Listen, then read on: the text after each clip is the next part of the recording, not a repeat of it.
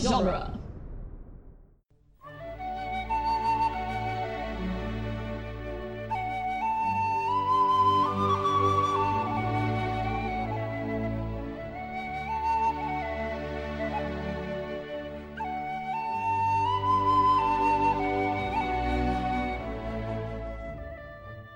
Hello and welcome to Lord of the Rings Minute, the daily podcast where we analyze the movie The Two Towers, one hesitant Haldir hug at a time. Nice. I'm Norman Mitchell. nice. I'm Cassandra Fredrickson. And joining us again today is Doug Greenberg from Rocky Minute. Hello. Hey guys, thanks uh, thanks for having me, and I love the alliteration. That was beautiful. Yeah. Yeah. I'm always I'm proud of that. I'm good. f I'm like, I'm always pumped when there's an alliteration. I don't know why. It's just so pleasing to the ear. isn't yeah. it? And today we're talking about minute 167, which starts with Haldir saying, An alliance once existed between elves and men, and ends with the Urukai approaching in the distance. Yes. Yes. Haldir looks so happy with himself at the beginning of this minute. He's very pleased. He is. And he means it when he says that he's he's proud to fight alongside men once more. You can tell that he means it. He, he sees Aragorn uh, join, and that's when it, like that smile comes across his face. And Aragorn comes down and he says, "Welcome, Haldir," in Elvish. And then he- initially he's just like got his hand on his chest. yeah, he and does the traditional and Elvish he greeting. bows a little, and then he wraps Haldir in a hug. And Haldir's initial look on his face is, "Why are you touching me?"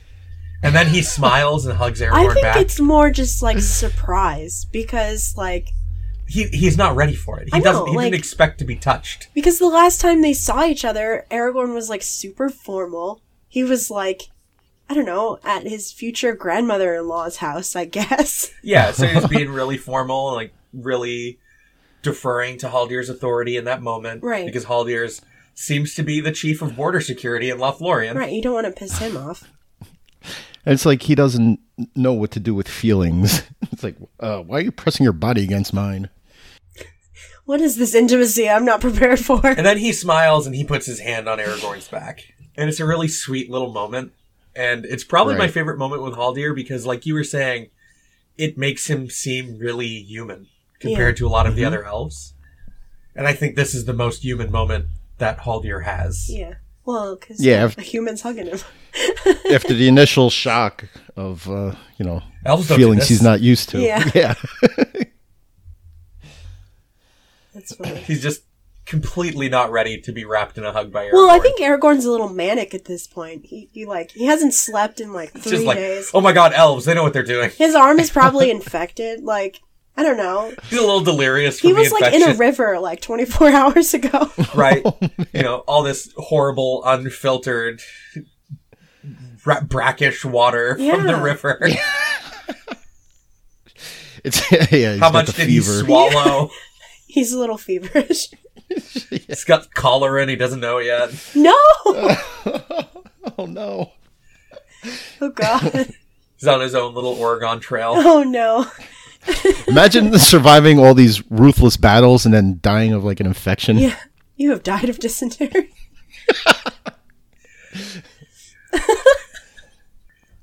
But this is a, this is a great callback to the prologue. Mm. And that's part of why they did this. Is this was Peter Jackson's idea to put the elves in Helm's Deep? Well, because originally he wanted Arwen there, right? Yeah, originally Arwen was going to be at Helm's Deep with elves, and Yeah. Arwen was going to fight alongside the people of Rohan, and they filmed some of that. I don't. I still don't know how I feel about it, but I think I'm sad. just to The- just to not see more of Warrior Arwen. Yeah, yeah, yeah. When Haldir says long ago, um, you know, there was like a unity between men and elves. Um, were they referring to the the battle against Sauron Yes. in the beginning? And that was the last time that men and elves were together. Yeah, in because battle? it's called the Last Alliance of Elves and Men in the in Oh, the that context makes sense. of the movie. They call it that.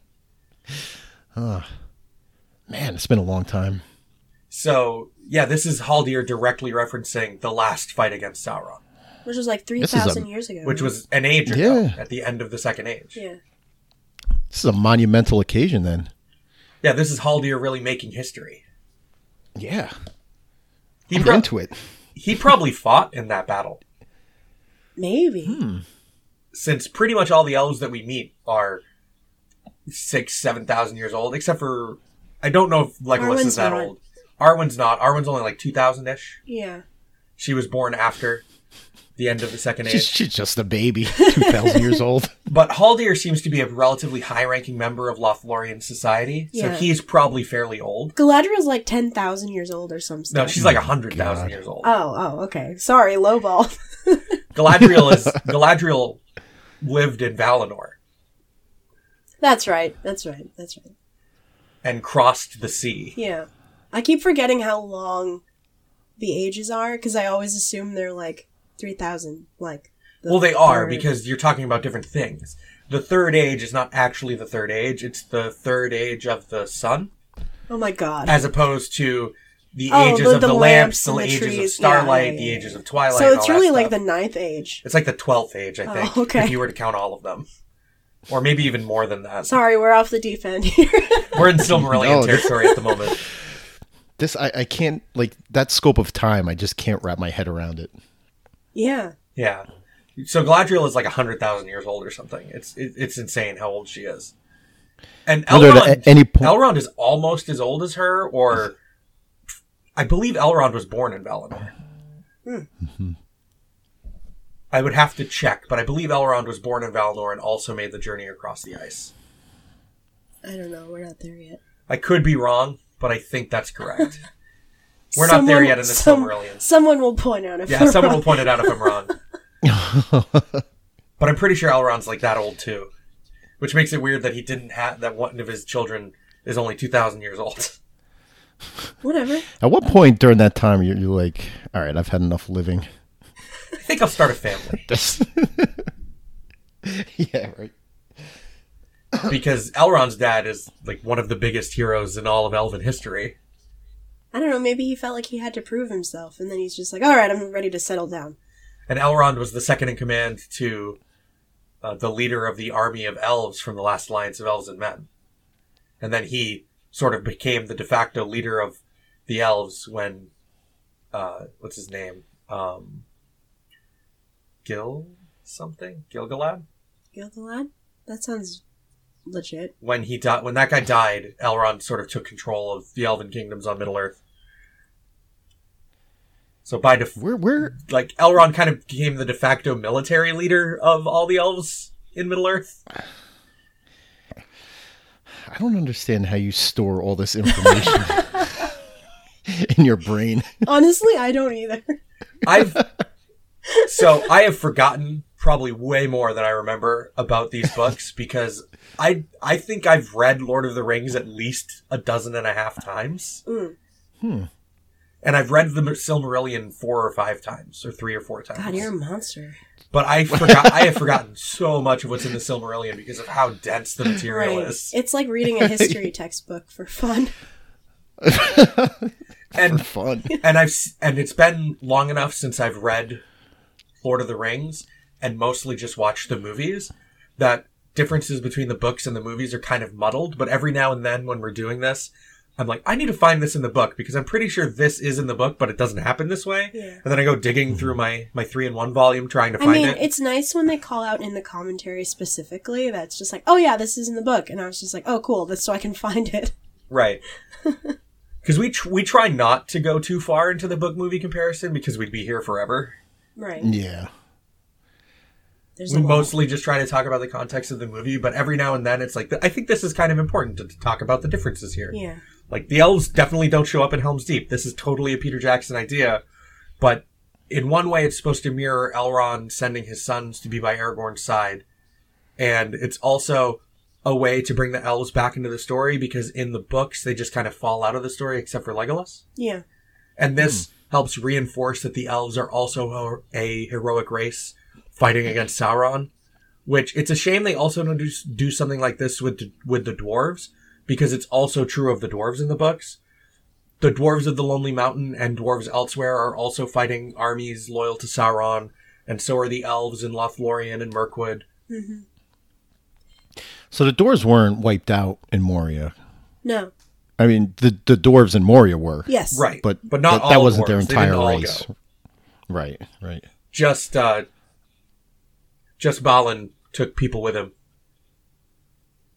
Gotcha. Because the dwarves inhabit the mountain that they go to liberate in The Hobbit after. Yeah, they become they establish they reestablish the kingdom of Erebor. Yeah. And the Iron Hills have That's a the kingdom one of on dwarves. the, the They're in edge of the- the Shire. No, that's the Blue Hills. Oh, okay. okay. The Blue Hills have a col- have a colony of dwarves or a kingdom of dwarves, and the Iron Hills have a kingdom of dwarves. Where are the Iron Hills? The Iron Hills are to the north of the Lonely Mountain. It's where Dane Ironfoot is from. Oh, oh, oh, okay. Okay. Okay. And to the north of the Iron, I think to the I'm north sorry. of the Iron Hills. We're, Yeah. we're like leaving our guest behind. yeah, and then to the north, No, no, no, no. to the north of the Iron Hills is uh, uh, Angband, which is where the Witch King originally kind of ruled, and where Sauron ruled out of for a little while, and where some of the earliest battles in the history of Middle Earth were fought. Yeah.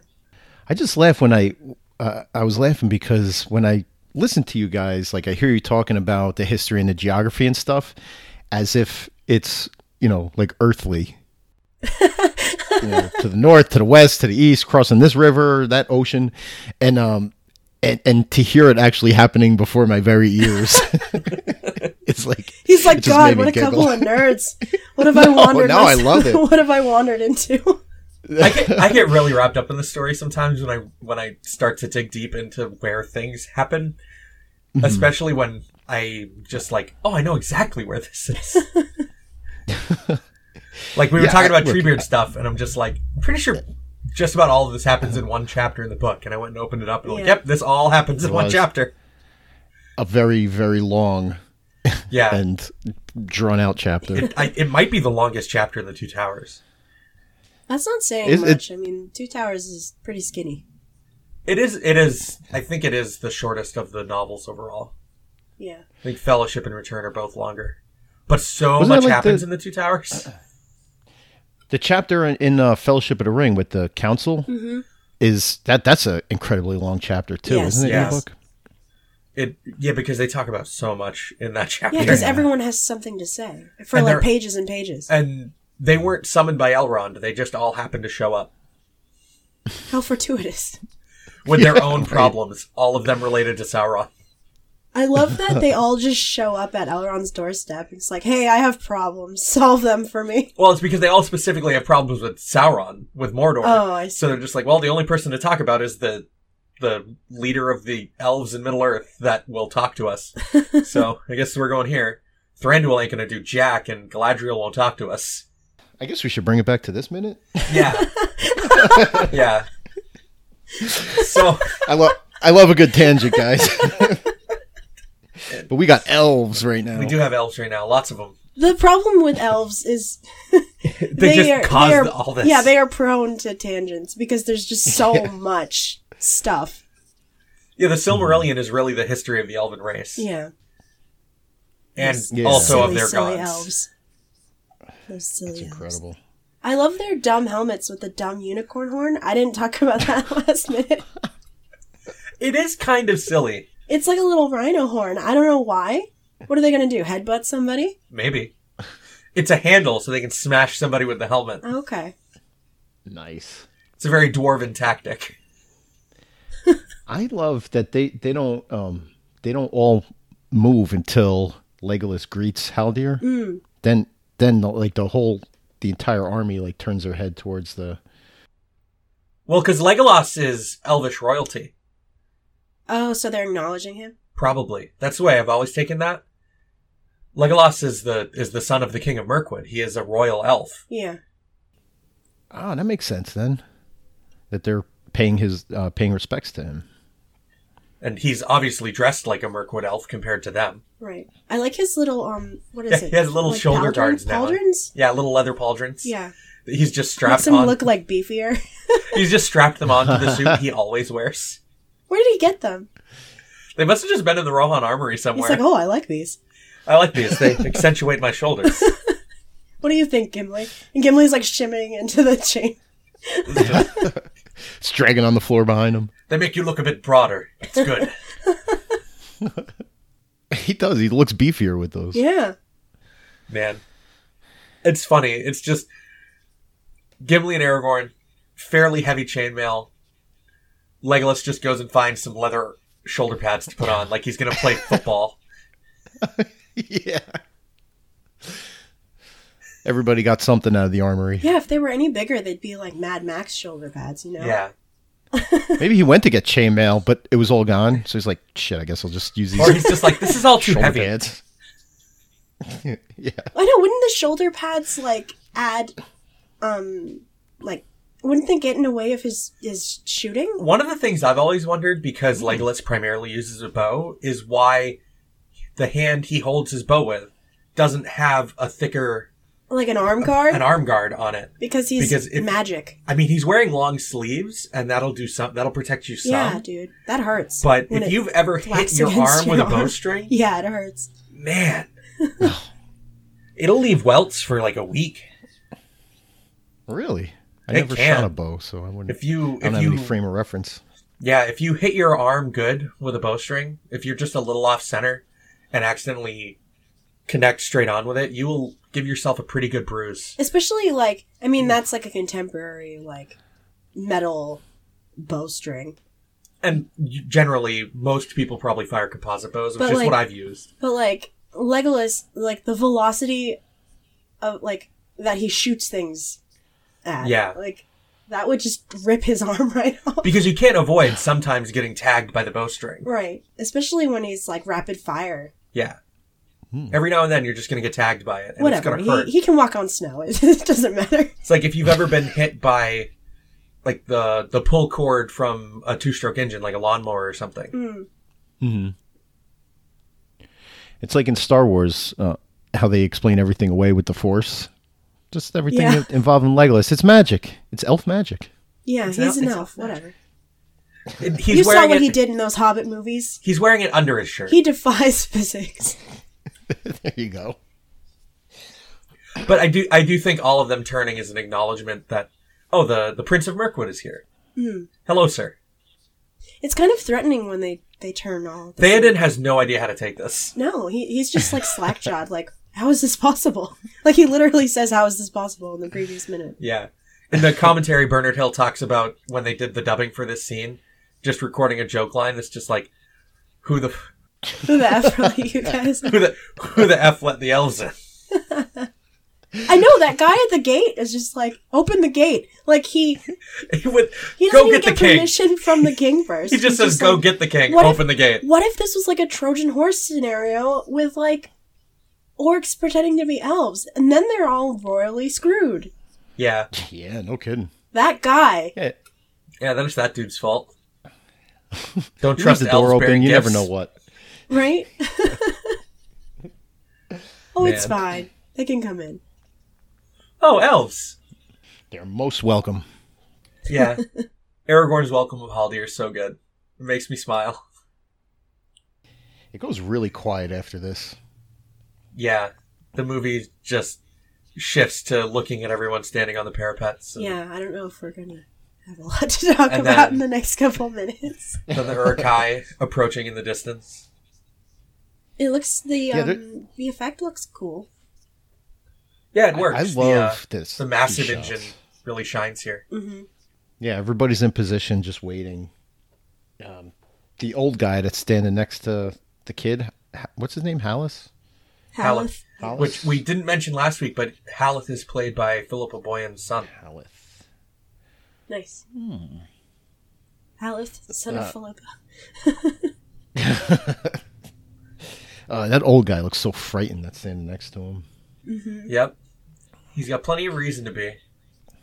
But it's like it. Th- so you see the the old guy scared. You see like the the untrained warriors that are scared. But then they cut to Haldir, and he's just ready. He's got his game face on. It's like Mm-hmm. um like contrast from one shot to the next. You know, like later on. Because Mm. the Or- elves or- are here or- to do business. Oh yeah, they're definitely there for business.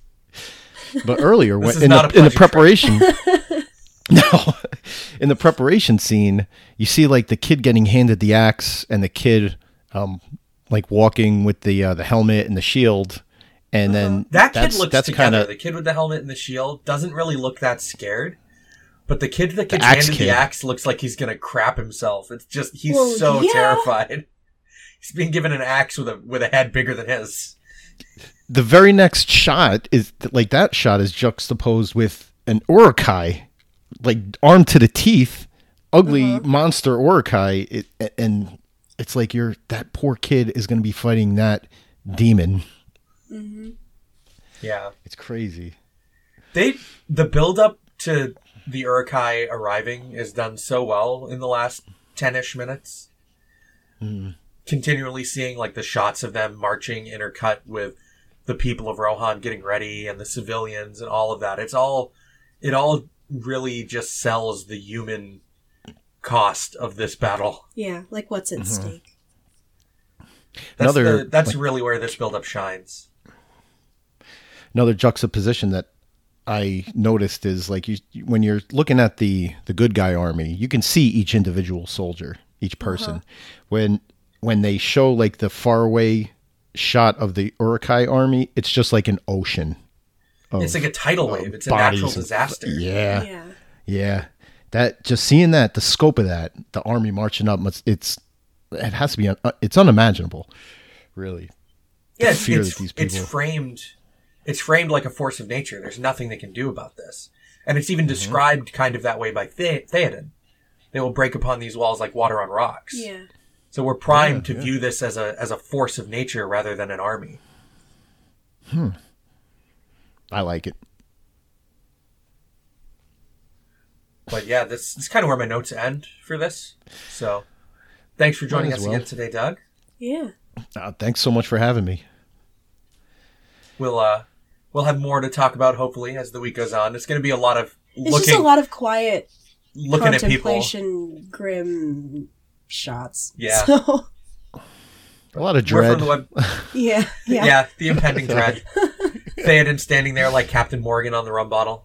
He's got his leg up on the, the parapet. Oh my god. right. he does. He's got his leg up on a, on the, the I don't parapet. know, man. Like he's. I mean, It's very heroic, he's ready to go down with his Titanic. Like, right? yeah, that's true. He is Captain Smith. yep, He was Captain Smith. yep. Uh, awesome. So we're all from the website duelinggenre.com, where you can find a bunch of other non movies by minutes podcasts, including the Protagonist Podcast, Doctor's Companion, Geek by Night, Immunities, Countdown to Affinity, and Having a Friend for Dinner. hmm among all kinds of other Delicious. product, projects on duelinggenre.com. Go check them out. Uh, we'll be back tomorrow to talk more about the Battle of Helm's Deep. Not really. Well, the beginning of it. That's next week, man. Once the armies are there, I kind of consider I'm the so battle to have glad. started. Like, I'm so glad. It's been well, it's been 167 minutes, and we're Right. finally here. I mean, this is this is the start of the battle. The armies are here, looking at each other. yeah, that's fair. Best part of the movie. Best part of the trilogy. Yeah. It is for me. This whole, the whole like last forty minutes of this movie are my favorite section of the trilogy. But we'll be back tomorrow. So hope everyone has a great Tuesday. Bye.